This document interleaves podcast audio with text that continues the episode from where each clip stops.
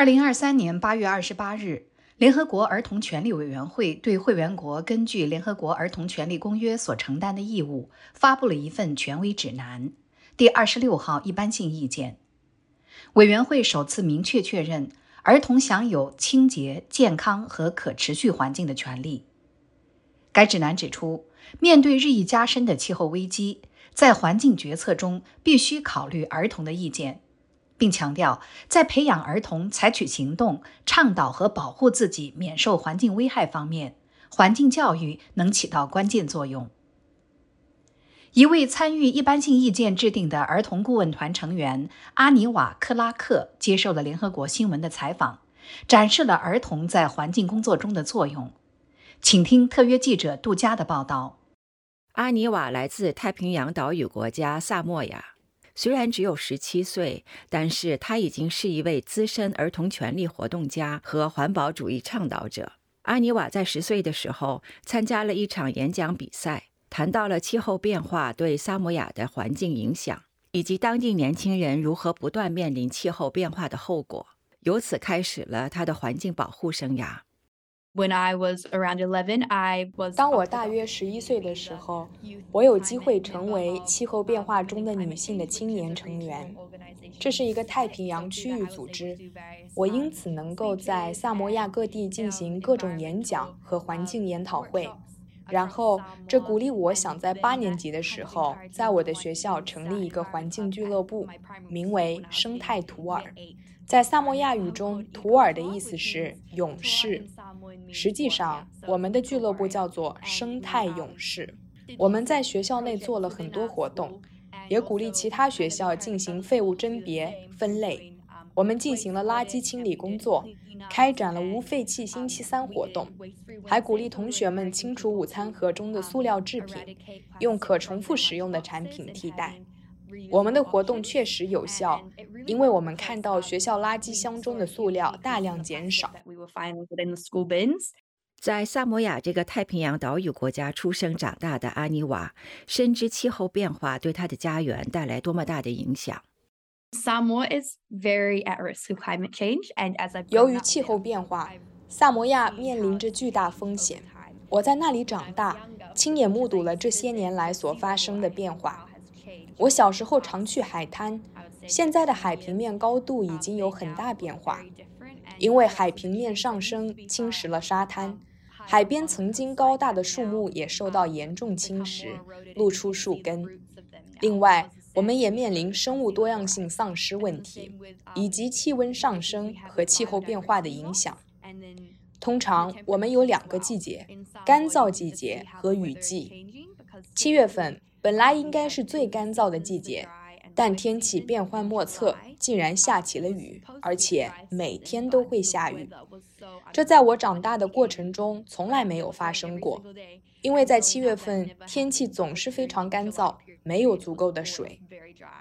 不仅仅是萨摩亚，整个太平洋地区的国家都在经历更频繁的自然灾害，例如飓风，还有珊瑚白化也是萨摩亚的一个大问题。我曾经喜欢划皮划艇去看珊瑚，它们现在都已经白化死亡。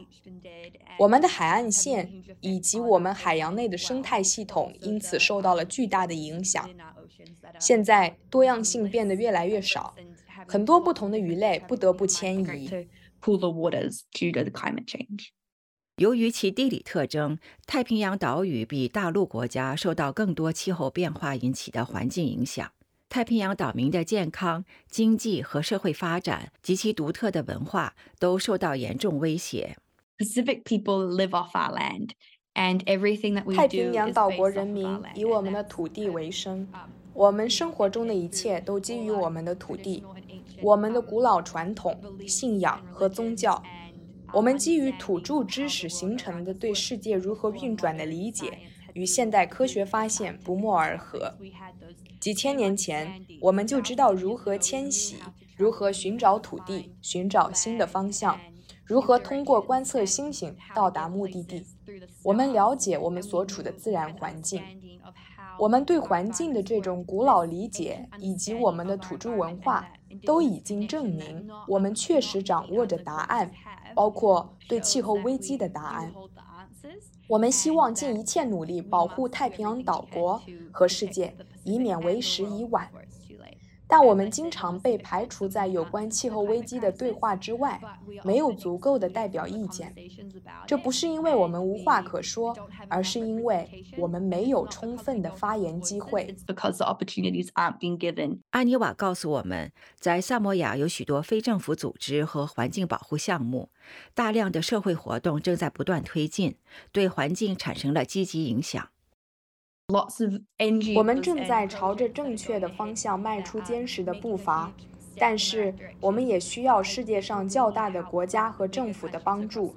那些污染最严重、气候变化碳足迹最大的国家和政府需要真正认识到，我们正在努力尽一份自己的力量，减少气候变化的影响。然而，由于我们规模较小，我们所做的工作对全球气候的影响有限，不足以扭转气候变化对我们国家的影响。因此，我认为国际社会要对我们正在努力做的工作予以认可。世界上的大国要认可我们的工作，倾听我们的呼吁，而不仅仅是把萨摩亚视为太平洋上的一个小岛。太平洋不应该被视为一片海洋，它实际上是一个社区。作为太平洋岛屿的年轻人，阿尼瓦认为，如果等到2030年甚至2050年再去解决环境问题，他的同龄人到那时不得不承受前几代人造成的问题，将为此付出巨大代价。因此，作为世界未来的主人，他们的声音和行动必须受到重视。We need adults now to be. 我们现在需要成年人听到我们必须说的话，因为有一天我们将成为这个世界的管理者。我们希望生活在一个安全、清洁的世界里。我们也有信心能够作为人类生存下去。我相信力量来自于年轻人。今天的孩子们正在努力做出改变。我们正在努力让人们听到我们的声音。在人们就全球问题做出重大决定之前，我们努力参与讨论，但又由于太多的限制，我们不能发挥尽可能大的影响。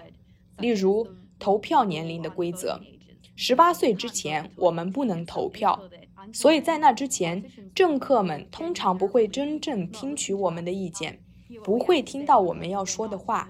因为我们不是他们想要吸引的人群。我认为主要问题之一是儿童在政治方面没有发言权，而最重要的全球政策都是在政治领域制定的。这些政策和决定直接影响儿童所处的环境和世界。但我认为孩子们的声音却没有被充分的听到。这次能够代表太平洋地区成为儿童顾问团成员，我特别荣幸。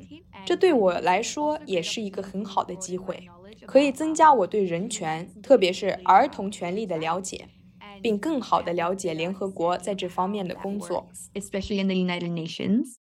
以上是联合国新闻特约记者杜佳的报道。